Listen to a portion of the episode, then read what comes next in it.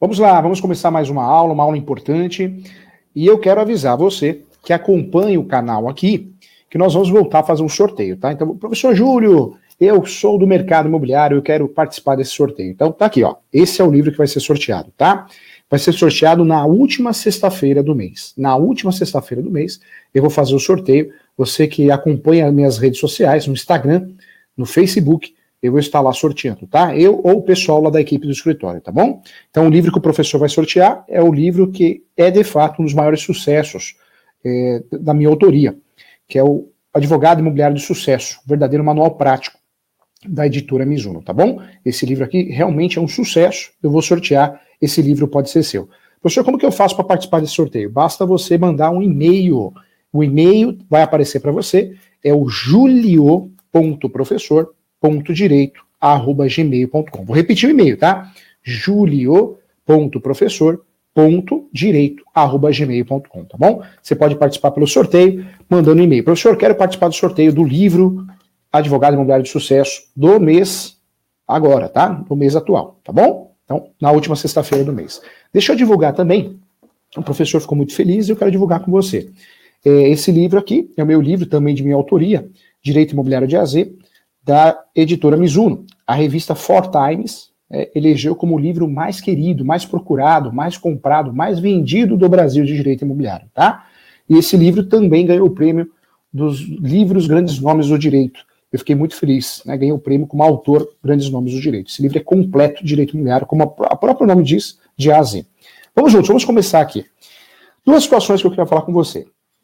Uma coisa é despejo, outra coisa é reintegração, outra coisa é emissão da posse, outra coisa é reivindicatória. Quando nós fazemos confusão com essas ações, com esses nomes, isso pode prejudicar muito o nosso cliente, tá? Muito mesmo. Então, muita atenção. Antes de tudo, nós vamos começar aqui falando sobre a documentação imobiliária. Professor Júlio, o que é documentação imobiliária? Então vamos lá. O documento que o imóvel pode ter é o chamado diário do imóvel, né? Alguns falam, ah, professor, diário do imóvel? Diário do imóvel, porque eu vou contando tudo o que acontece a respeito daquele imóvel ali, nesse diário. Alguns falam RG do imóvel. Quando eu falo diário, RG, eu estou falando da matrícula. Após 1976, nós tivemos uma mudança no direito registral em relação à formatação, a forma que eu tenho de apresentar um registro imobiliário. E esse novo formato ganhou, ganhou o nome matrícula um sistema informatizado, um sistema mais adaptado ao que nós temos hoje, um sistema mais moderno. As matrículas, elas são digitalizadas. É muito interessante. Os cartórios, é bom para o cartório de imóveis, cada cartório, é bom para o comprador, para o vendedor, para o corretor, para a imobiliária, para os advogados, é bom para todo mundo. A matrícula, sim, ela é muito mais segura. A matrícula é mais, ela tem mais informações, ela é mais completa. Então, por isso a matrícula é, foi um grande avanço que nós tivemos no direito registral. Matrícula após 1976. Antes de 1976, nós tínhamos a transcrição. E eu não vou falar no passado, não, tá? Eu não vou falar no passado, porque até hoje tem transcrição.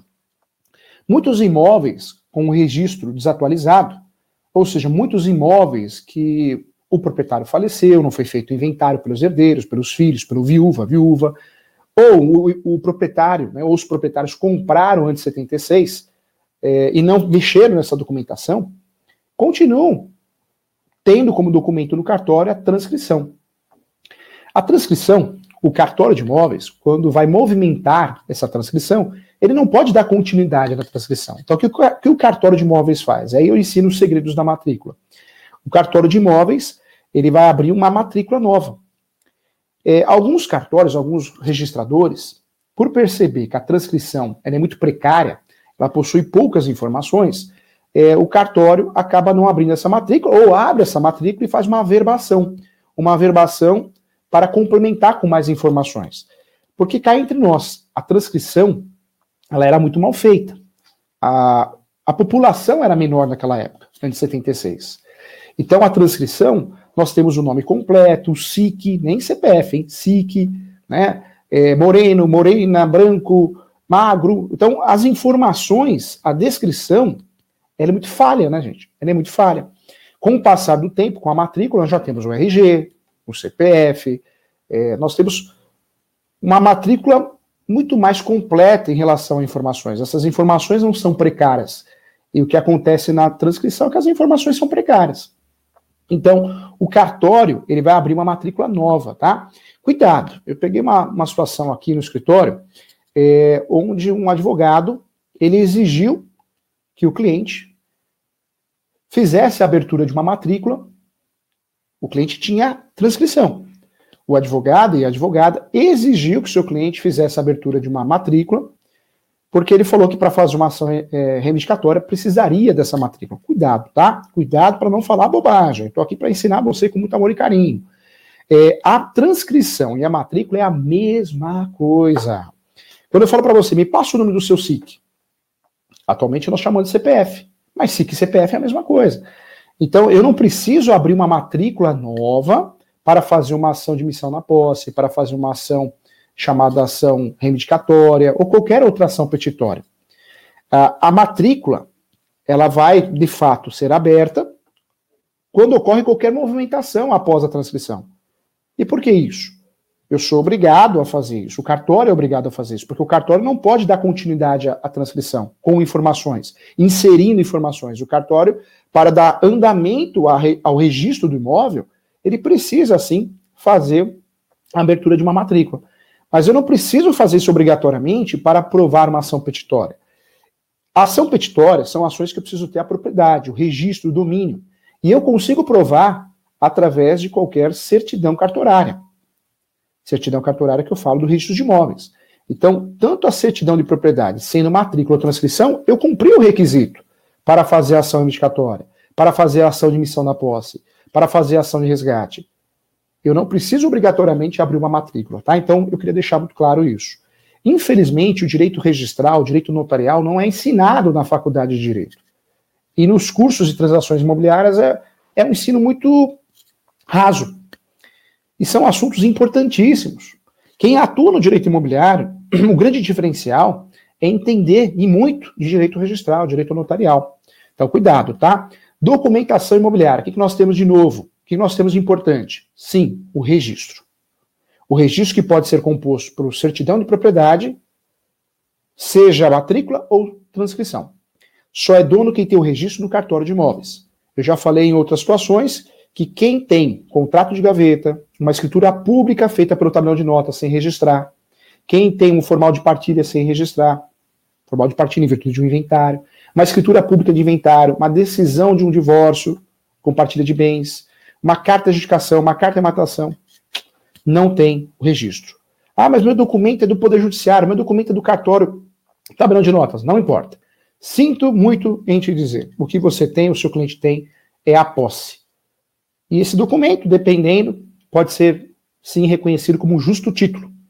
Justo título é um documento escrito que prova por que você entrou no imóvel, mas não é registro, não é propriedade, não é domínio. Domínio é um documento só. Registro é um documento só, propriedade é um documento só. O seu nome, o nome do meu nome, o nome do nosso cliente lá no cartório de imóveis competente, tá? Seja matrícula ou transcrição. Cuidado, registro é transmissão. Quando eu faço a compra e venda para você, registro. Quando eu faço uma doação para você, registro. Morreu, tem que fazer inventário. Vai ser feito o registro do formal de partilha da escritura pública de inventário. Transmitiu é registro. A averbação são atos da vida. A averbação são atos da vida. Casou? Separou. Né? É, mudou o nome da rua. Existe uma ação em andamento, mudou o número. Averbação. Averbação é informação, são anotações. É uma tatuagem que é feita na matrícula do imóvel. Não dá para errar mais, hein? Não dá para errar mais, tá? Cuidado. Toda transação imobiliária acima de 30 salários mínimos, eu preciso fazer o quê? É, eu preciso fazer através da escritura pública. É o que diz o, o artigo 108 do Código Civil. Toda transação acima de 30 salários mínimos eu tenho que fazer escritura pública. E por quê, professor Júlio? Eu tenho que fazer escritura pública para conseguir registrar no cartório de imóveis. A compra e venda, o processo de compra e venda, como que funciona, professor Júlio? O processo de compra e venda, na prática, ele funciona assim. Eu preciso recolher o tributo de transmissão, ITBI. Nós temos uma diferença de um município para outro.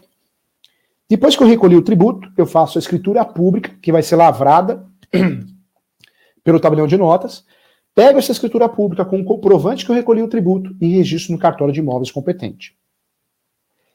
Esse é o processo da compra e venda. de um imóvel, de um imóvel regularizado. Quando eu tenho um imóvel regularizado, é assim que funciona. Tá?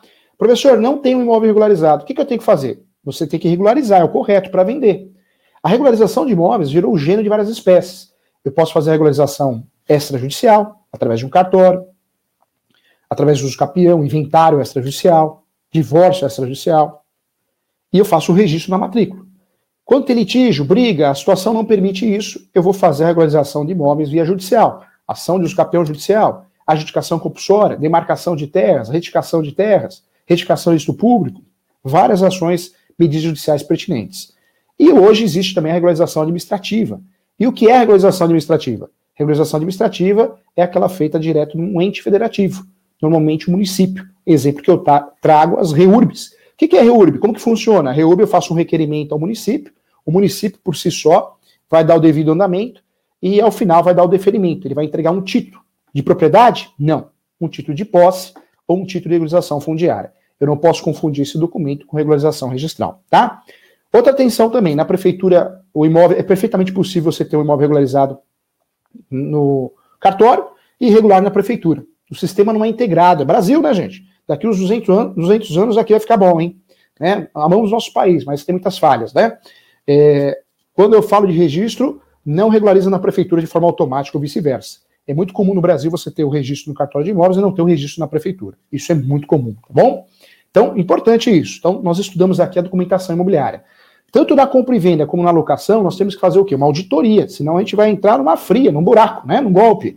E para cair num golpe, para não entrar numa fraude, sempre antes de fazer a transação imobiliária, essa é a maior dica que eu poderia dar para um corretor de imóveis, uma corretora que está iniciando. É a maior dica que eu poderia dar para um advogado que deseja ser advogado do direito imobiliário, que hoje em dia está assim, né, gente? Todo mundo é especialista de tudo, né? Você pega aquela placa especialista em direito consumidor, direito penal, tributário. É, eu falo quem faz tudo não faz nada, inclusive o corretor. Vamos ser especialistas, por favor. Esse é o caminho do acerto, esse é o caminho do conhecimento. Você consegue ter tempo para aprofundar os estudos. Quem faz tudo não faz nada. Tem ramos que não combinam. O direito civil, ele é direito imobiliário, ele é direito médico, é direito de família. Então dá para atuar nessas áreas, nessas frentes. Agora, você atuar no direito civil e querer atuar no direito penal, fica difícil. No direito civil, no direito trabalhista, no direito previdenciário, são áreas diferentes. Você vai me desculpar, mas não dá para fazer tudo. Não existe milagreiro. Assim como o médico vai ser cardiologista e dermatologista. A mesma coisa o corretor. Ah, eu trabalho com imóveis na planta, mas eu trabalho também com imóveis usados. Vai dar confusão. Seja especialista. Isso serve para todo mundo. Advogado, advogadas, médicos, médicas, corretores, corretoras, contadores, tá? Para todos. O especialista, ele domina o assunto. Vamos lá, vamos juntos aqui. É, quais são as certidões, então, que eu solicito numa transação imobiliária de compra e venda ou de locação? São os documentos obrigatórios. Vamos lá. Se o corretor, se o advogado, advogada, corretora, a imobiliária é neutra, ou seja, os dois são clientes da imobiliária, eu vou fazer o, o feijão com arroz para todo mundo. Se eu fui contratado por um para o outro, eu vou fazer só da parte adversa, tá? É, primeira certidão que eu preciso de uma transação imobiliária é a certidão de propriedade, ok? atualizada. Não venha com certidão desatualizada, 30 dias no máximo. Essa certidão de propriedade pode ser matrícula ou transcrição. 30 dias no máximo no cartório competente, consigo pelo site, muito fácil, muito simples. Eu vou verificar se esse imóvel tem débitos tributários, IPTU e ITR, também no site, com facilidade. Se eu digitar no Google, eu acho, né? Consulta de IPTU em atraso, consulta ITR em atraso, com muita facilidade. Depois eu vou verificar também é, certidões das pessoas, os envolvidos, compradores, vendedores, locadores, locatários, essas certidões serão feitas, é, solicitadas é, pelo RG, nome completo, CPF, são as chamadas certidões do distribuidor civil. Anotou? Certidões do distribuidor civil. Faz assim, faz um desenho assim, ó. Por quê? As certidões do distribuidor civil também é, eu vou solicitar da esfera federal e da esfera estadual. Tanto da Justiça Federal como da Justiça Estadual. Legal? Beleza? É, acabou? Não. Certidões criminais. E vou fazer a mesma coisa. Tanto da esfera da Justiça Federal como da esfera da Justiça Estadual.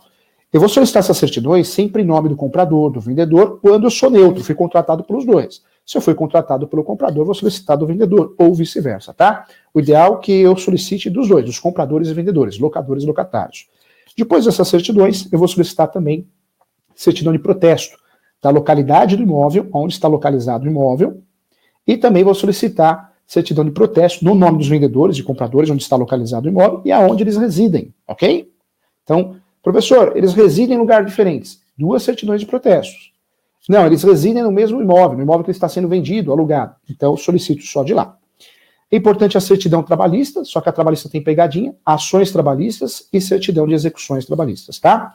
Quando eu falo documentação imobiliária, então, eu tenho aí o conjunto de certidões, o estudo dessas certidões, essa auditoria, e os contratos imobiliários. Compra e venda, pagamento à vista.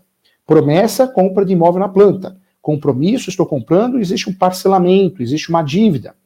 Sessão de direitos possessórios e afins, estou comprando e vendendo um imóvel irregular. Irregular. É, professor, antes de tudo isso, posso fazer um contrato para fechar o negócio? Para amarrar o negócio, para depois fazer a escritura pública? Pode. O nome desse contrato, contrato preliminar.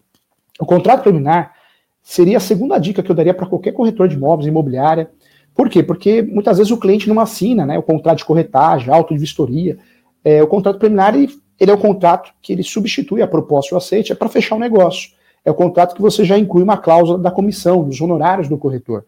Então você já consegue autorização de trabalho lá dentro desse contrato. E esse contrato vai deixar bem claro o valor a ser pago, o imóvel, a forma de pagamento e que vai ser feito um segundo contrato, um instrumento público, se o imóvel estiver regularizado, através de escritura pública, respeitando o artigo 108 do Código Civil, tá bom? Esse contrato preliminar pode ser usado na locação também, tá, gente? Na locação também. A locação, o contrato de locação, nós não temos uma formalidade, né? Eu não preciso fazer por escritura pública, eu posso fazer de forma particular, instrumento particular. E normalmente é feito assim. Não existe obrigatoriedade nem de reconhecimento de firma. Eu sempre oriento os meus alunos fazerem o reconhecimento de firma, orientar os seus clientes a fazerem o reconhecimento de firma. Mas não existe essa obrigatoriedade. Mas é importante ter duas testemunhas, assinatura de duas testemunhas, nome completo e RG. Porque quando eu tenho assinatura de duas testemunhas, esse contrato vira um título executivo extrajudicial, tá? Então, o due diligência tem que ser praticado, essa auditoria, esses atos iniciais devem ser praticados tanto na compra e venda, na operação de compra e venda, como na operação de locação. É, o que nós estudamos aqui, o que nós falamos aqui, é, sim, a documentação imobiliária, despachante imobiliário. Professor, o que o advogado imobiliário faz quando é contratado de forma preventiva? É isso.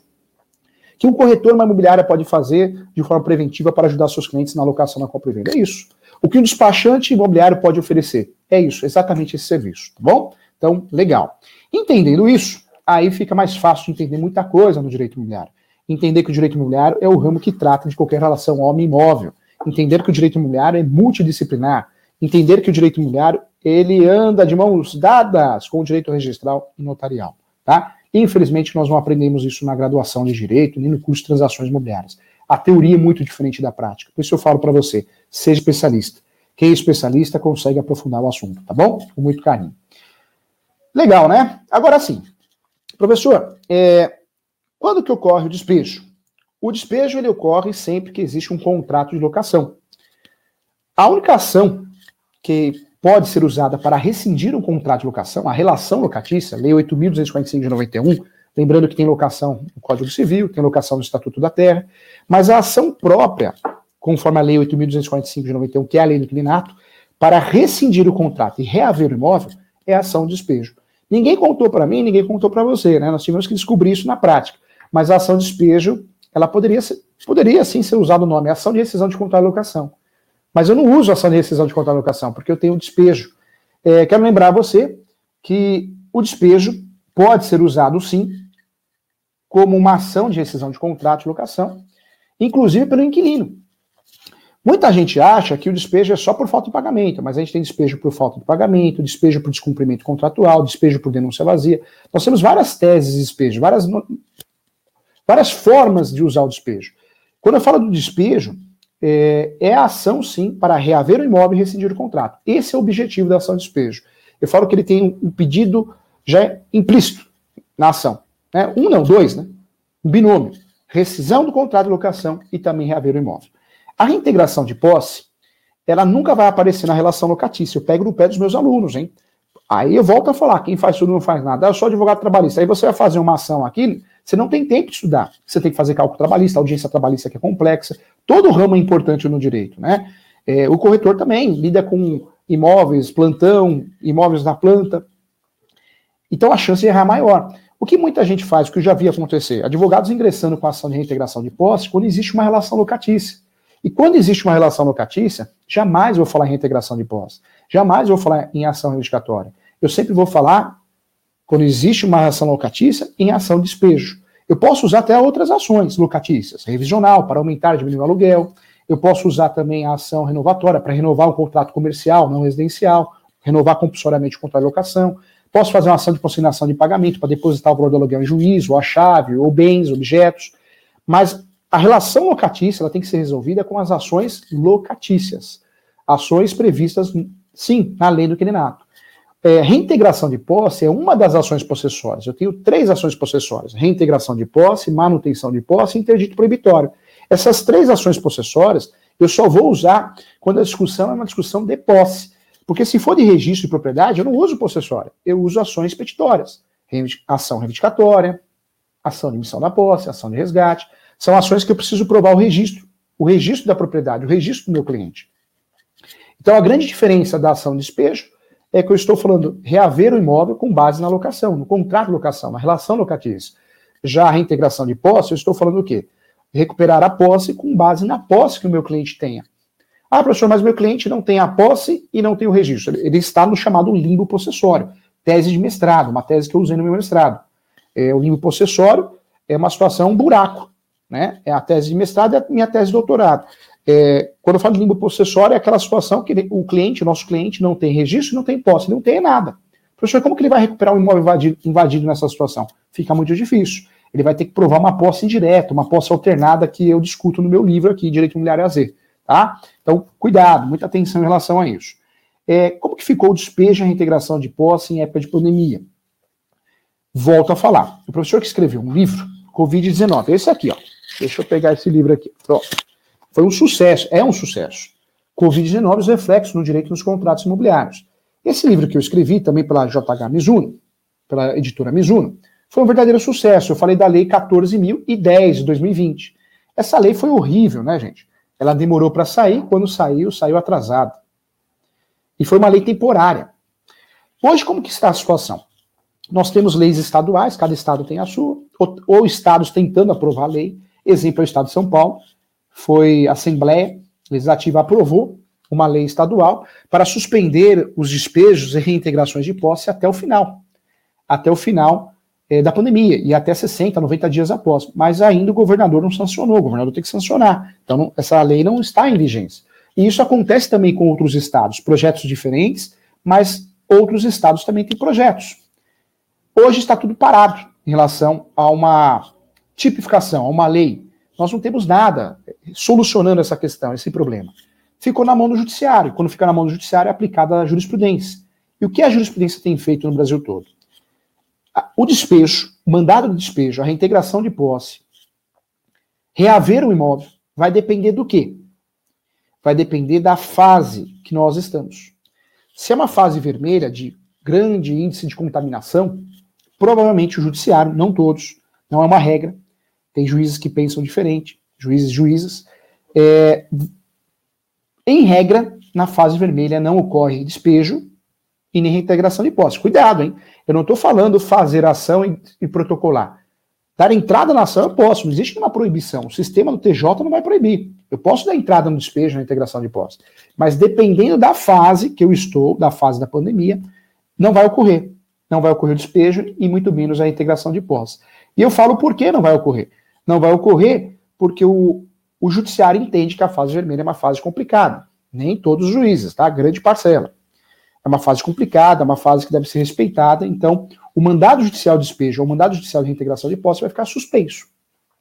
Quando a fase sai da vermelha e vai para amarela, né, vai para uma fase é, onde a, o índice de contaminação ele está menor, de fato nós vamos ter é, essa suspensão. Nós vamos ter sim cumprimento do mandato. Vai oficial de justiça com força policial, pode sim fazer o arrombamento e pode fazer o despejo, a reintegração de posse. Tá? Então, muita atenção em relação a isso. Professor Júlio, me responde de forma simples e didática. Como que, como que está a situação de despejo e reintegração de posse em época de pandemia? Tem lei, tem legislação? Não. Uma bagunça. Tem estado que está tentando aprovar, tem estado que já aprovou, não foi sancionado. Uma bagunça total. Tem até lei municipal. Você vê a bagunça do nosso país em relação à legislação sobre esse assunto. E a lei que, a gente, que nós tivemos, né, foi temporária, já morreu, demorou para sair morreu, que está no meu livro. É, hoje a situação é jurisprudencial, vai depender praticamente da fase. Se a ordem de despejo foi emitida, numa fase vermelha, o juiz ou a juíza normalmente vai pedir para suspender. Professor, não aconteceu isso. O juiz daquela cidade, daquela região, mesmo na fase vermelha, pediu para fazer o despejo, pediu para fazer a reintegração de posse. Dessas decisões liminares, cabe agravo de instrumento. Se for decisão definitiva, cabe o recurso, recurso de apelação. Recurso de apelação, recurso de decisão definitiva. Agravo de instrumento, recurso de liminar, tutela de urgência. E aí cabe ao relator, né, juntamente com os desembargadores, decidir essa questão. O problema é que no nosso país é tudo tão demorado que até ser julgado o recurso, talvez já ocorreu o despejo, né? Se não tem uma decisão ali suspensa. Complicado, mas é a realidade do nosso país. Legal, né, gente? Então, todo mundo está sabendo a verdade aqui. Hein? O professor Júlio sempre traz a verdade. Quero pedir para você se inscrever no canal, se inscreva no canal para você receber uh, as novas aulas, notificações também, tá bom? Quero divulgar para você o sorteio do livro, então. Todo mês, na última sexta-feira do mês, vamos sortear livro. Quer participar, manda um e-mail. Para participar, você tem que mandar o nome completo, tá? E o número de Cresce, ou o número da OB, para poder te achar. Para poder te achar. Professor, eu não tenho Cresce nem OB, então passa lá o seu telefone. Se você ainda é estagiário, né? Estagiário, é, tanto em relação ao direito, ou como corretor de imóveis ou corretora, tá bom? É, quero convidar você a fazer cursos gratuitos. Nós temos mais 50 cursos gratuitos na plataforma ISO. Vai aparecer para você, www.portal, www.portaliso.com.br. Esse portal ISO é um portal que você consegue estudar sem gastar dinheiro. Tudo gratuito, a não ser as pós-graduações. E as pós custam 957, pós-direito imobiliário, pós-direito civil, pós-direito penal, tem pós também de direito previdenciário, agora vai ter pós-direito médico, pós de contratos, e aí vai, né? Então, um trabalho pedagógico muito bem feito. É, cursos práticos online. O WhatsApp para você agendar mentoria ou também consultas, né? Tá aqui aparecendo para você. É o 11 11 97685 3891. 97685 3891, tá bom? O WhatsApp do escritório, se você quiser falar com o professor, fala comigo por aí, tá bom? Gente, um abraço, muito obrigado e até o próximo tema. Beijo para vocês. Saúde, paz, amor, sempre. Tchau.